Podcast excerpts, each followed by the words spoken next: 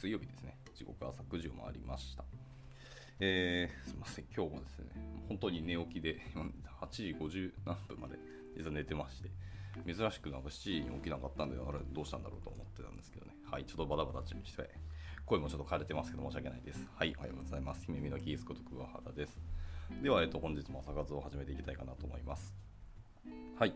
えー今日は、まあ、昨日言った通りですけど、まあ、昨日読んだ記事ですね、えー The Web is a Harsh Manager っていう記事ですね。まあこのフロントエンドエンジニアのあのまあ、業界というか、やること、責務っていうのが今かなり多い、複雑化もしていて大変ですよねっていうところですね。それに対してのそのマネージメントっていうところに対するなんですか、まあ、疑問の記事を読んだんですよね。いろいろ考えることも多いよねっていうところですけど。はい。で、まあ、そこで、えー、と貼られた記事が、まあ、その中のリンクもたくさんあったんですけど、その中の一つに、えー、と今回の、えー記事のタイトルですね、The Front End Operations Engineer っていうのがあの貼ってあったので、まあ、ちょっと面白そうだなっていうところで今日はこれを読んでいこうかなと思ってます。はい。なんかフロントエンドオプスみたいなところが、あのーそういうキーワードだった気がするんですけど、まあ、そこの辺からですね、えー入っていきたいなと思ってます。はい。では行きましょう、えークイックサマリーですね、まずは。はい、えチームで複雑なアプリケーションを構築する場合、え役割分担が共通していることがやっぱ多いですと。で具体的には、えバックエンドではデータベースエンジニア、アプリケーションエンジニア、えオペレーションエンジニア、あるいはこれに近いものがあります。え近年はアプリケーションのロジックを、えクライアント側のフロントエンドオペレーションに、え委ねるケースっていうのはやっぱり増えてきてますよっていうところでした。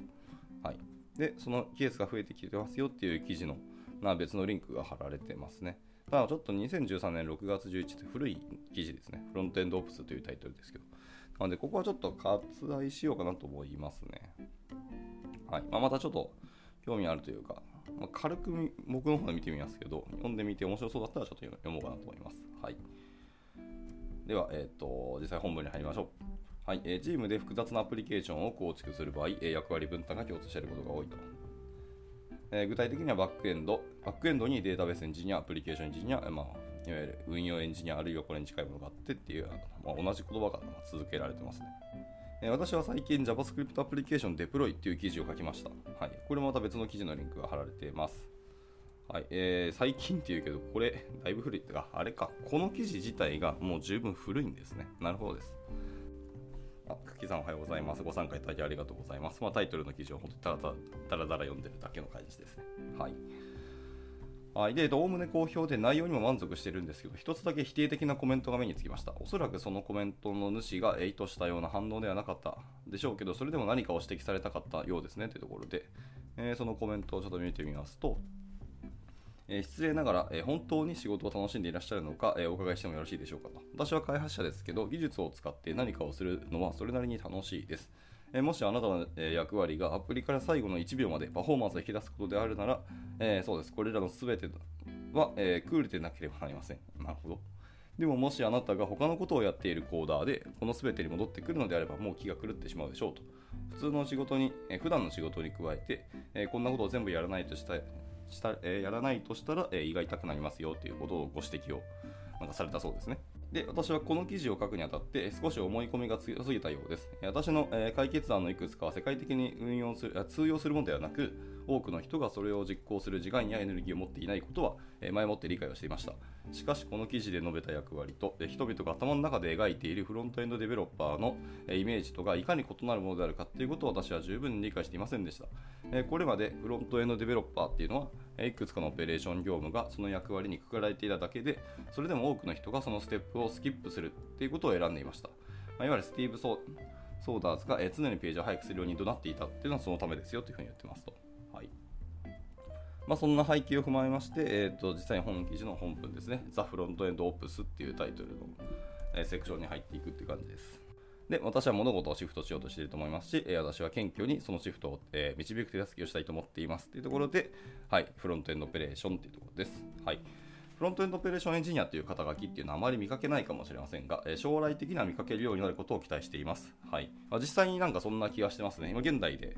えー、とオペレーション周りのところにやっぱり注目をしてきたっていうのが結構あると思います。フロントエンドとしてもやっぱりこの辺周りっていうのは割と注目が最近はされてきたなっていう感じはしますね。あのプレイプレイドさんの、えー、とエンジニアとして水地さんって方がいらっしゃって、まあ、水地さん結構有名な方だと思いますけど、まあ、彼がやっぱりそのフロントエンドのあのオプス周りのところとかを結構注目したりとかそれこそあのそういうブログ書いたり勉強会でもお話をされていて、まあ、本当にフロントエンドオペレーションフロントエンドオプスってところは今後多分さらに需要が増してくるんだろうなと思ったりしました。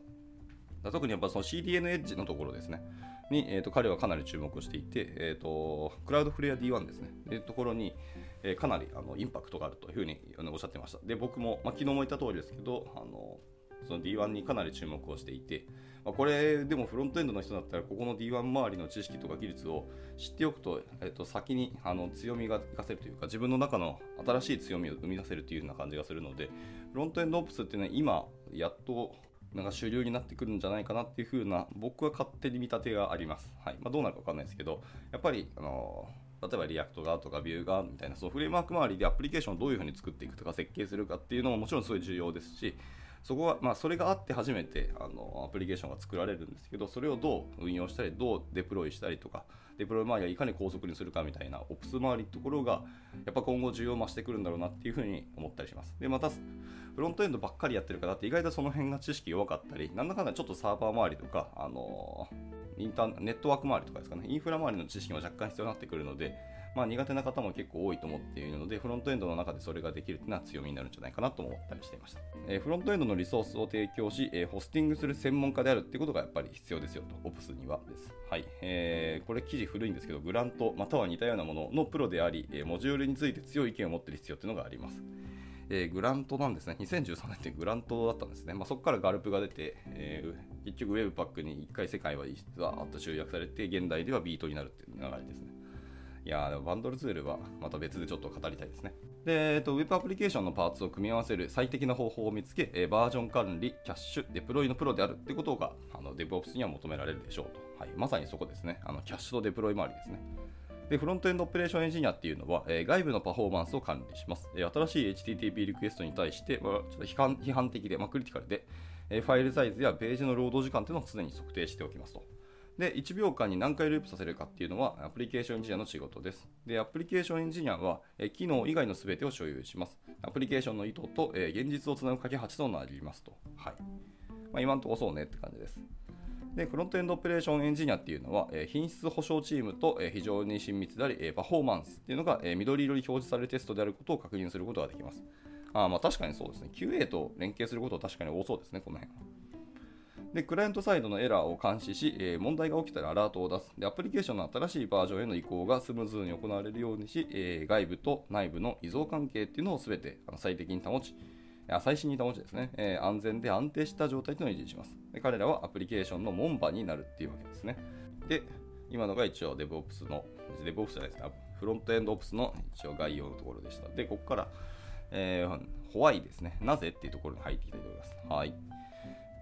え私たちはアプリケーションエンジニアが、え両方の仕事をする必要がないほど、え運用領域で行うべき仕事が十分にあるっていう段階に到達しましたと。はいまあ、一方で運用領域の、え仕事もたくさんあるっていうところは重要で、そこをしっかりあの分割していくっていうのが現在なんじゃないかなと思ったりしますね。まあ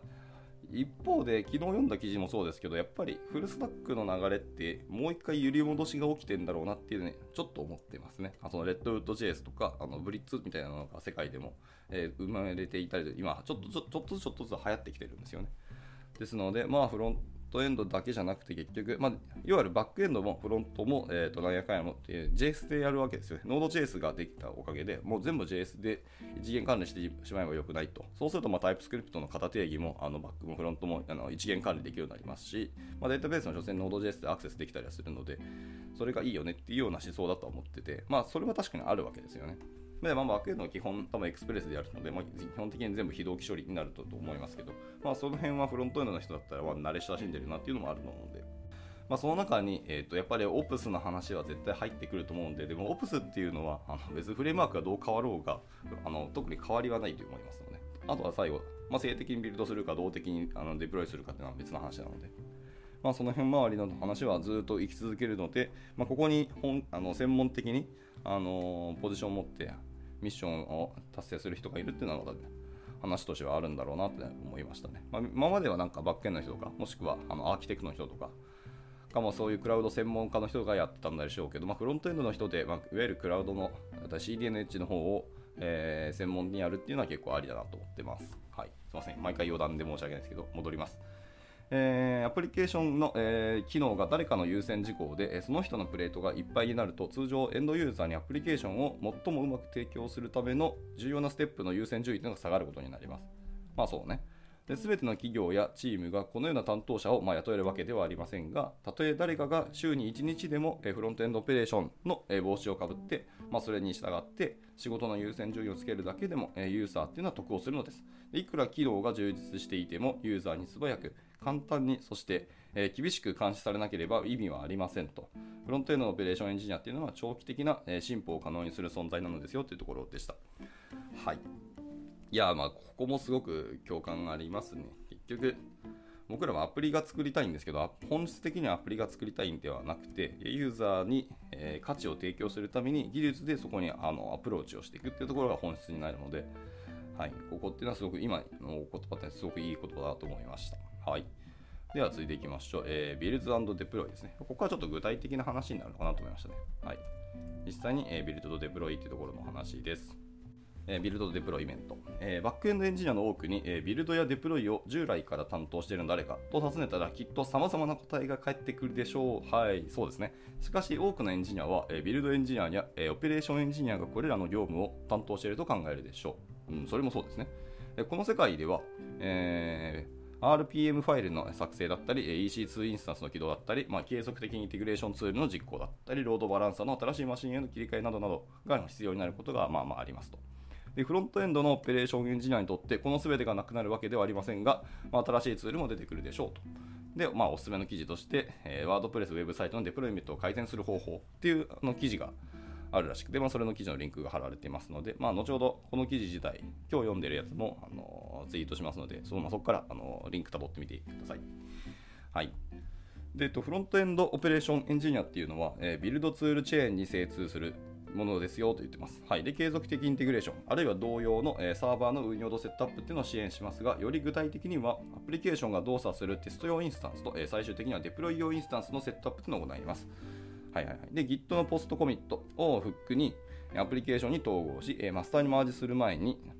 えー、Node.js と、まあ、PhantomJS あるいは、えー、ソースラボや、えー、テスティングとか、えー、ブラウザスタックなどで、まあ、テストを実行するのですと。はい、で彼らはこれらのサーバーが生のコードを受け取り、いくつかのコマンドで結果のアプリケーションを構築できるということを確認する必要がありますと言ってます。はい、いやちょっと懐かしいツールの名前がちょいちょい出てきましたね。はいまあ、Node.js は今もあの主流ですけど、まあ、PhantomJS とかソースラボっていうのはかなり懐かしいですね。はい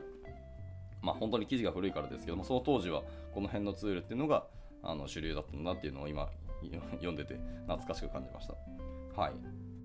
では続いていきましょう。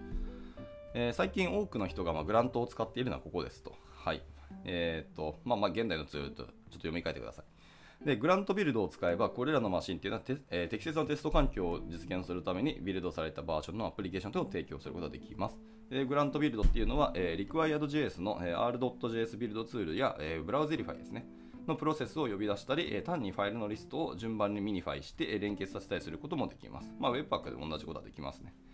でまた画像の圧縮だったり、えスプライトの作成、その他必要または、え可能な方法でリクエストの削減に加えて、まあ、CSS ですね。またはお好みのプリプロセッサーの、え CSS の方言ですね。まあ、いっぱいありますけど、いわゆるオールト CSS ってものですね。に対しても同様のことが行われます。でフロントエンドオペレーションエンジニアっていうのはこれらの全てが人々のローカルマシンに動作するということを確認します。簡単なグランドテストによってローカルで全てを構築し、それを提供しテストすることができます。おそらく Web ドライバー、API とえ互換性のあるサーバーを使用しますと。ウェブドライバー API も懐かしいですね。もう最近あまり目にすることはなくなった。まあ、全然現代でも使われてるかもしれないですけど、まあ、弊社がそんなにテストについて本格的ではなかったっていうのもあの背景にありますけど。戻りますで。チームメンバーが自分のアプリケーションを、え、継続的インテグレーション環境にプッシュし、そこでテストする力を持つようにするっていうのが、まあ、あの目的ですと。で、そしてデプロイベントにおける、え、単一障害点というのを排除します。まあ、GitHub が、えー、ローンチ中にダウンしても、まあ、怖くありませんと。で、えっと、機能ブランチとか将来のリリースブランチの、え、社内デプロイっていうのを用意にしましょう、ね。品質保証チームが簡単にテストできるようにして、えマネージャーたちが簡単に未完成のものをデモできるようにしますと。はい。アプリケーションを複数のバージョンで構築し、それぞれのコアユーザーに最適になるようにサポートします。これはモバイル用や古いバージョンのインターネットエクスプローラー用のビルドを意味しますが、まこれらの機能、ブラウザ、デバイスのテストに対して、プログラミングしている人には全てが比較的透明であるべきですよというふうにおっしゃってますと。はいはい。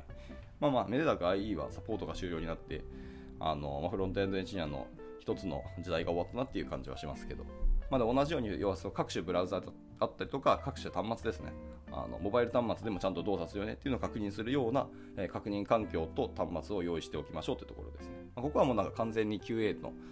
領域とか、まあ、品質の領域になってくるので、まあ、どこまであのフロントエンドオプスの人がやるかっていうのはそのちゃんと領域はあのしっかり住み分けしたり線引きをしていくのがいいのかなと思いますけど、まあ、別にやらなくていいっていう意味なし、QA チームがいるんだったらもうそこにお任せしてもいいんですけど、そのお任せするさせる内容と、それに対するあの期待値とか結果っていうのをどうするかっていうのはちゃんと言語化しておかないと、あのあやふやになってするので、ここはまあさっきあの門番っていう言葉も使われた通りなので、できるならちゃん自分たちでやった方がいいなと思ったりもしますし、まあ、やる代わりにその QA チームに、えー、とこの辺で大丈夫だよねみたいなそのレビューとかをもらうっていうのがいいと思いますね。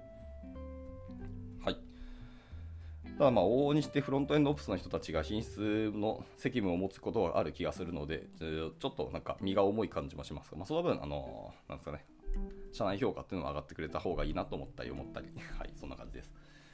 はい、次行きましょう。えー、リリースを作成して、えー、それを静的な HD キャッシュ型コンテンツの配信ネットワークにアップロードし、えー、スイッチを入れて本番稼働させるというようなプロセスを容易にしましょうと。そして、えー、文章化された、えー、迅速なロールバックメカニズムを備えています。おそらく最も重要なことは、まあ、全てを自動化することでしょうと言っています。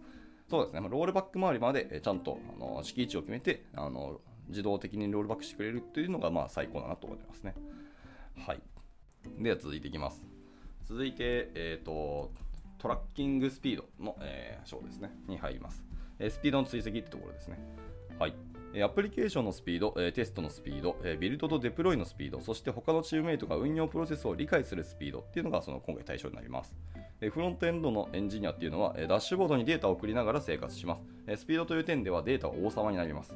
このダッシュボードには可能な限り多くのデータが統合されています。最も重要なのは、チームのアプリを複数のブラウザで常に実行し、スピードに関する全ての重要な指標を追跡することです。このスペースには現在多くのオプションがないため、おそらく Web ページテストのインスタンスのプラプライベートクラウドを立ち上げることになるでしょうと。で世界中の複数のゾーンに配置し、ノンストップで稼働させるのですと。まあ、現代は結構、まあ、世界中のゾーンにいくらでもやっぱり CDN エッジっていうのはあの振られていたりするので、まあ、どのすあの CDN を使うかっていうのはちょっと別ですけどね、まあ、お金もしあるんだったら赤米みたいなとこもあります。かなりあの有名なサイトでもいろんなサイトでも赤米は使われているのでいいんですけど、まあ、やっぱりちょっと高いですね、割高だったりする。まあ、他で行くと、まあ、あの AWS 使ってるんだったらもちろん、え、AWS のクラウド、なんだっけ、えー、クラウドフロントとか使ったりとかもありますし、まあ、あとはファストリーさんとかですかね、やっぱり有名どころ、名前通り早そうだという印象はあります。ね。とか、で、あと、えー、と先ほど名前出ましたね、えーと、クラウドフレアですね。もありますので、まあ、いろんな CTN のサービスあの提供されているので、まあ、どれを使うかはまちまちですけど、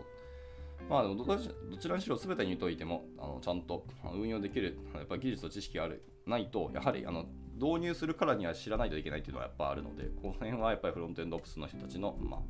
あ、かなり領域だなと思ったりはしましたねでまた現在はオプションがないって言ってますけど多分今はオプション全然あるんじゃないかと思いますね。はい。その複数ブラウザで実行したりとかそのスピードに関する指標っていうのを追跡するためのオプションでいっぱいあると思いますね。えっ、ー、と、次ですね、ロード時の HTTP リクエストの数っていうのをグラフ化したチャートっていうのもあります。また、ロード時に配信された JavaScript、CSS 画像の gzip ですね、の処理及び最小化されたペイロードを示すグラフっていうのも用意されています。さらに、コードの解析の結果、効果っていうのを測定できるように、gzip で圧縮されていない JavaScript のペイロードっていうのも用意することができますと。はい、えー、 mod_pagespeed とか、えーと、エンジン X ページスピードみたいなツールを導入して、えー、隙間に入り込んだミスを、えー、キャッチすることもできますと。はいはいまあ、この辺は多分 Node.js 周りのツールだと思いますし、あと、Web、あの Apache とか、じゃあ AMNGX とかの、あれですね、あのウェブサーバーの方の、まあ、もうツールだったりしますけど、まあ、その辺レベルで確かに見てくれるんだったら見たいところがありますよね。はい、であとはやっぱり最近は、まあ、Webpack 使ってることが多いと思うので、Webpack のアナライザーっていうのが、あのー、ありますと。で、アナライザーは確か今モジュール化されて組み込まれてたかな？なのでデフォデフォルトで確かオプション設定すればいけたような気もしますが、もしダメだったら私 NPM からインストールすればと思います。えー、Webpack アナライザーだったかな？という名前で、確か Webpack でも、じゃあ NPM でも公開されたりしてあると思いますけど、まあ、それを使うと、まあ、そのバンドルされた、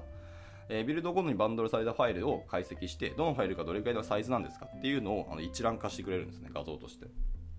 それも結構見てて面白いので、あの参考にしていただければと思います。それだけでも、えー、パッと見て、えーと、でかいあのモジュールとかライブラリとかがあるんだったらそれを削るっていうか他のライブラリに置き換えてあのスリム化するっていうのも全然いい話だと思ったりしますね。はい、結局フロントエンドのそのパフォーマンスって最終的にはそのファイルを読み込まなきゃいけないのでその読み込んだファイル読み込み速度と、えー、それをブラウザに解析させてあのまあ構文器を抽象構文器を作るんですけどでそこから、えー、えー、キーを作った後にそれをレンダリングするって処理を挟まなきゃいけないので、ファイルサイズが小さければ小さいほど、あのより高速になるっていうのは、あの真理というか、今後も変わらないと思いますので。はい、なので、ファイルサイズを実測するためにも、そのアナライザーを使うっていうのは結構いいなと思ったりしてます。はい。えー、次戻ります、えー、で最新の開発ツールや、えーと、計測ツールを使いこなしましょうと、えー、開発ツールからアプリのフレームグラフとか、えー、ヒープスナップショットっていうのを読み取ることもできますと、まあ、それが可能な各ブラウザならばってことですけどね。はい、でスクロールとかアニメーションの秒間フレーム数というのも計測し、えレイアウトのスラッシングを防ぎ、えメモリのプロファイルというのを構築し、え合成したりとか、まあ、レンダリングアプリケーション全体の、えビジュアルパフォーマンスに常に目を光らせていることでしょう、えデスクトップとモバイルのデバイスの両方でこれらを全て行い、え全ての分野の傾向を追跡しましょうと言ってます。いやちゃんちゃんとその数字とかメトリックスを取るようなあの環境があるというのは大事で、まあ、それをデブ、デブ、デブ、えー、失礼。フロントエンドオプスの人があの担当することになるんだろうなと思ったりしています。はいで、まあ、おすすめの記事として、えモバイルデバイスでウェブサイトを高速化する方法っていうのを記事のリンクが貼られてますね。これもちょっと古い記事、かつ多分本人の記事かな？あ、そうですね。この筆者の記事の別の記事ですけど、ただまあ、えーと、高速化のお話っていうのは多分技術的にはほぼほぼ変わっていないっていうかブラウザがほぼ変わっていないからってことですね新しい機能とかたくさん入ってもブラウザのあのコアなあのレンダリング機能とかあの計算処理機能っていうのはほぼ変わってないはずなので、これは多分今読んでも全然通じる気がするんで、ちょっと気になるので読んでみます。で、もし面白そうだったら明日の、えー、と朝活でも読んでいこうかなと思います。はい。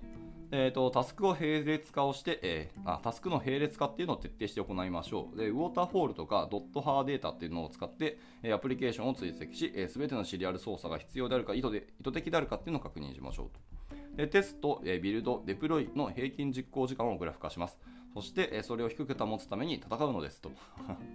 外部依存のサイズと速度をグラフ化しましょう。で遅い API リクエストを制御することはできないかもしれないですけど、まあ、その数が増えている理由を指摘できるようにしたらいいでしょうと。でそれらの数値が許容範囲を超えたら、まあ、アラームを設定しますというところですね。はい。で今のが、えーと、トラッキングスピードの、えー、章でした。はいまあ、とにかくやれることを全部やっていく。でのあれですね、計測をひたすらするってことですね。まあ、ここに尽きるんだと思いますし、やっぱり計測しなければあの実態は見えないので、それはそうだなと思ったりはします。はい。はい、で続いて、えー、モニタリングエラーズログズですね。はい。まあ、エラーとログ周りところをしっかりモニタリングしましょう。監視しましょうということですね。はい。えログを監視することを、え、監視管理ですね。ログを管理することっていうのは、え、通常の運用エンジニアにとって、え、重要な仕事であります。アプリケーションを実行することで、え生成されるデータっていうのは、え現実の世界で物事がうまくいかない場所を理解するために、え不可欠ですと。で、フロントエンドのオペレーションエンジニアっていうのは、クライアント側で同じレベルの、えイントイントロスペクションを可能にするツールとかコードも用意するでしょうと。で、これは多くの場合、分析ツールとして具現化されます。アプリケーションエンジニアっていうのは重要なイベントや、え一定レベルのエラーをロギングサービスに記録されるように、え推奨されるでしょうと。でこれらは、え適切にフィルタリングされ され、クライアント上でバッチ処理され、内部または外部の分析スタイルのプロバイダーにイベントとして返されます。まあそうね。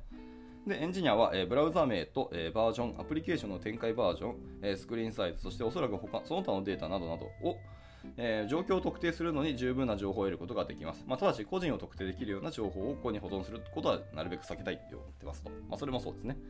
はい、でスタックトレースのログっていうのはそれをサポートしているブラウザーでは、非常に便利になりますで。これを行うサードパーティーのサービスを統合することができますということですね。まあ、ログ周りは本当そうですね。まあ、もう僕もバックエンドやってる子にはあの何かを設計するときに絶対そのログ周りどうやって集約してなどこにあの吐き出すかとかそのログのメッセージの本文どうするかとかは毎回毎回確かに議論してたのでここは大事だなと思いますね。でフロントエンドオペレーションエンジニアっていうのはエラーに対して非常に小さな許容範囲を持つことを推奨します。ほう発生したエラーというのは全て調査し修正するか別の方法でまログに記録しますで戻ってくるデータを使ってブラウザ別、あるいはアプリケーションの状態情報別にエラーのグループを可視化できるようにする必要があります。エラーの発生を許容する、えー、敷地っていうのを設定して、ま、それらを超えたらエンジニアに通知します。その深刻度っていうのも設定して、必要に応じてバッジの提供だったりロールバックを行いましょうと。ま、ロールバックよりもクイックバッジがま優先されるとは思いますが、って言ってますね。はい、で今日の、え、運用担当者が管理するシステムのセキュリティに注力するように、フロントエンドの運用エンジニアっていうのは、まあ、XSS ですね、の脆弱性の、えー、プローブっていうのを持ち、え、品質保証チームと一緒に、え常にアプリの穴を探すことになります。で、フロントエンドオペレーションエンジニアっていうのは、え本番環境のアプリケーションの状態を、ま最新に把握することができます、えフロントエンドの世界ではアプリケーションが自分のマシン上で動作しないため、えこれは難しいことにはなりますが、だからこそより必要なことですと。言ってますが、えー、と最近だと、なのでえーと、クラウドサービスでもローカル上であの疑似的にあの実験したり試すような環境とかが確か提供されているクラウドもあったような記憶がありますね。ちょっと記憶が間違ってたらすみませんけど。なので、この辺は現代のあの技術で割と解決し始めてんじゃないかなっていう風な印象を持ったりしますね。はい。まあ、バックエンドとかあの全部 Docker で管理してればそれはもちろんあのすぐできたりするんですけど、まあ、得てしてフロントエンドの人たちは Docker を使わないと思ったりしますからね。はいまあ、もちろん全部 Docker でコンテナ管理してればあの全部一元管理してるし、もうコマンド一発で全てをあの管理できてるので、でそこであのテストをしたりとか、あの本番と同じ環境を生み出してあのテストをすることもできたりするので、それはいいんですけどね。まあまあでもフロントエンドで Docker 入れるかっていうと、そこはまた別の議論があったりしますので、あれですね。まあ、それの Docker を動かす用のウェブサーバーを用意しなきゃいけないっていうのがあったりするのでね。では続いていきましょう。えー、Keeping Things、えー、Fresh and Stable ですね。えー、新鮮さとまあ安定さを保ちましょうという話です。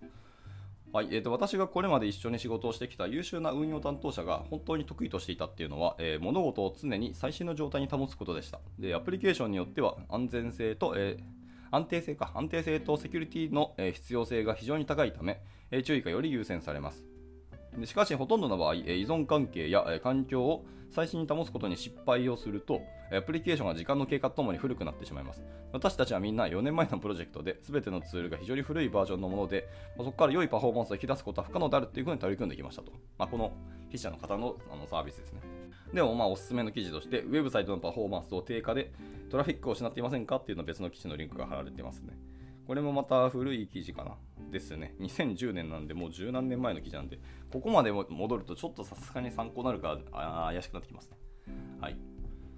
えーで、フロントエンドオペレーションエンジニアっていうのは依存関係を最新に保ち、システム内のゴミを取り除くのに効果的です。えーとまあ、この記事が古いんであの、出てくるライブラリの名前も古いんですけど、はい、jQuery の次のバージョンがリリースされたとき、彼らはそのスキルを使ってアプリケーションの依存関係を新しいバージョンで動作するように変更し、まあ、その変更を検証するためにテストを行うでしょうと。はい。で、まあ、グラントを最新に保つとも必要ですと。あ、Node.js も一緒にってことですね。で、WebP が実用化されたらアプリケーションの画像をその形式にま自動移行させるとか、まあ、その辺の必要もありますねっていうお話でした。はい。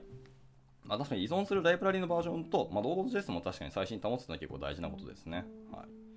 でも余談ですけど jQuery って、まあ、古いって今言い方してしまいましたけど全然現代でも使われてますしあの現代でも jQuery っていうのはバージョンアップが続けられているので、まあですね、あの主流ではあるんですけど主流に使われてはいるんですけどでもじゃあ開発でメインのフレームワークとかのライブラリとして使うかっていうと別だからって、はい、別にあの jQuery を卑下するとかそういう意味は意図は全然ないです。まあ使いたいかっていうと使いたくはないですけどねっていう話です。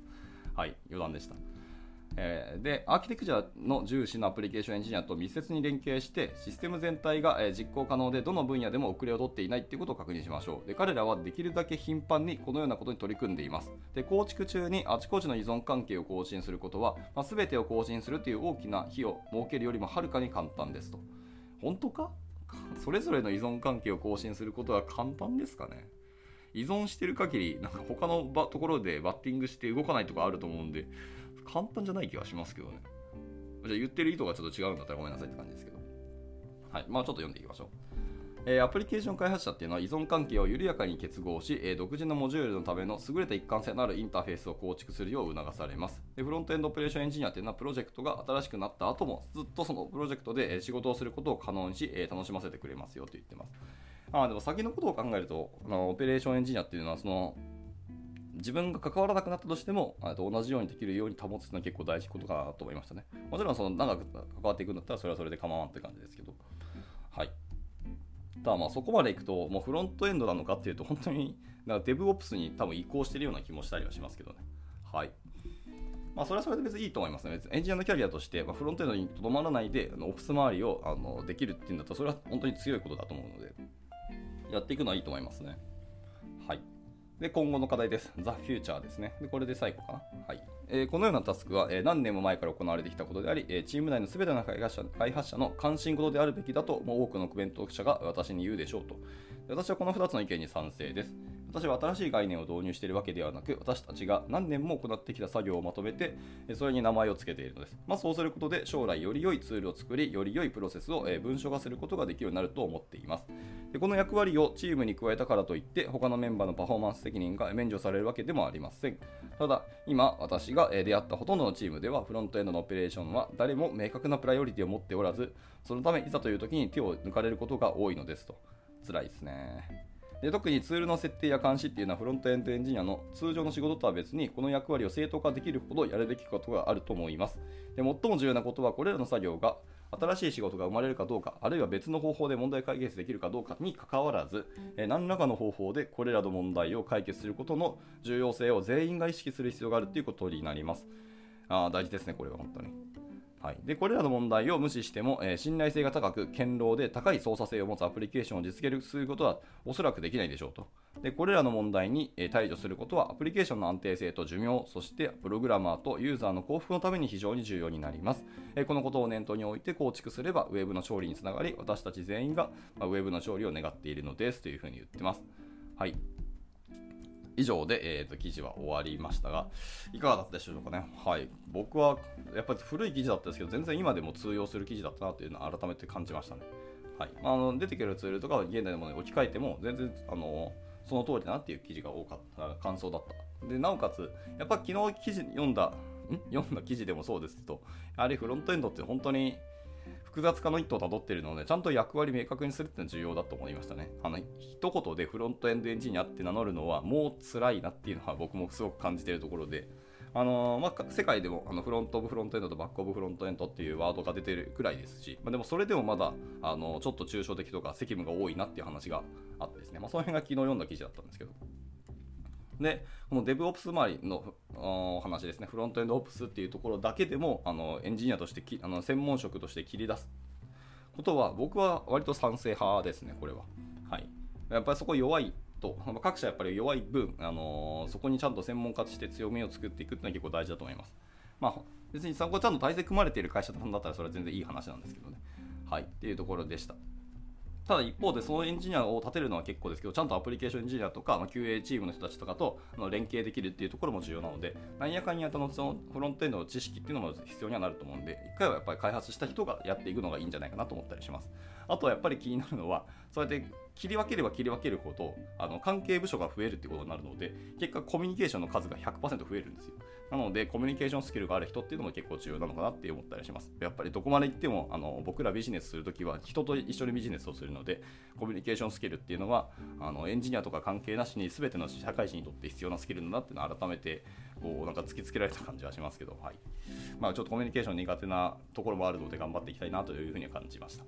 というところで、えー、今日の朝活は以上にしたいと思います。はい、えー、じゃあ今日もご参加いただいた方たくさんの方ありがとうございました。はい、まあ明日もゆるく何か別の記事を読んでいこうと思ってますので、まあ興味あればご参加いただければなと思います。はい、じゃあ1週間の中日、水曜日ですね。もう月末近づいているので、いろいろお忙しい方もいらっしゃると思いますけど、今日も一日頑張っていきましょう。はい、ではお疲れ様です。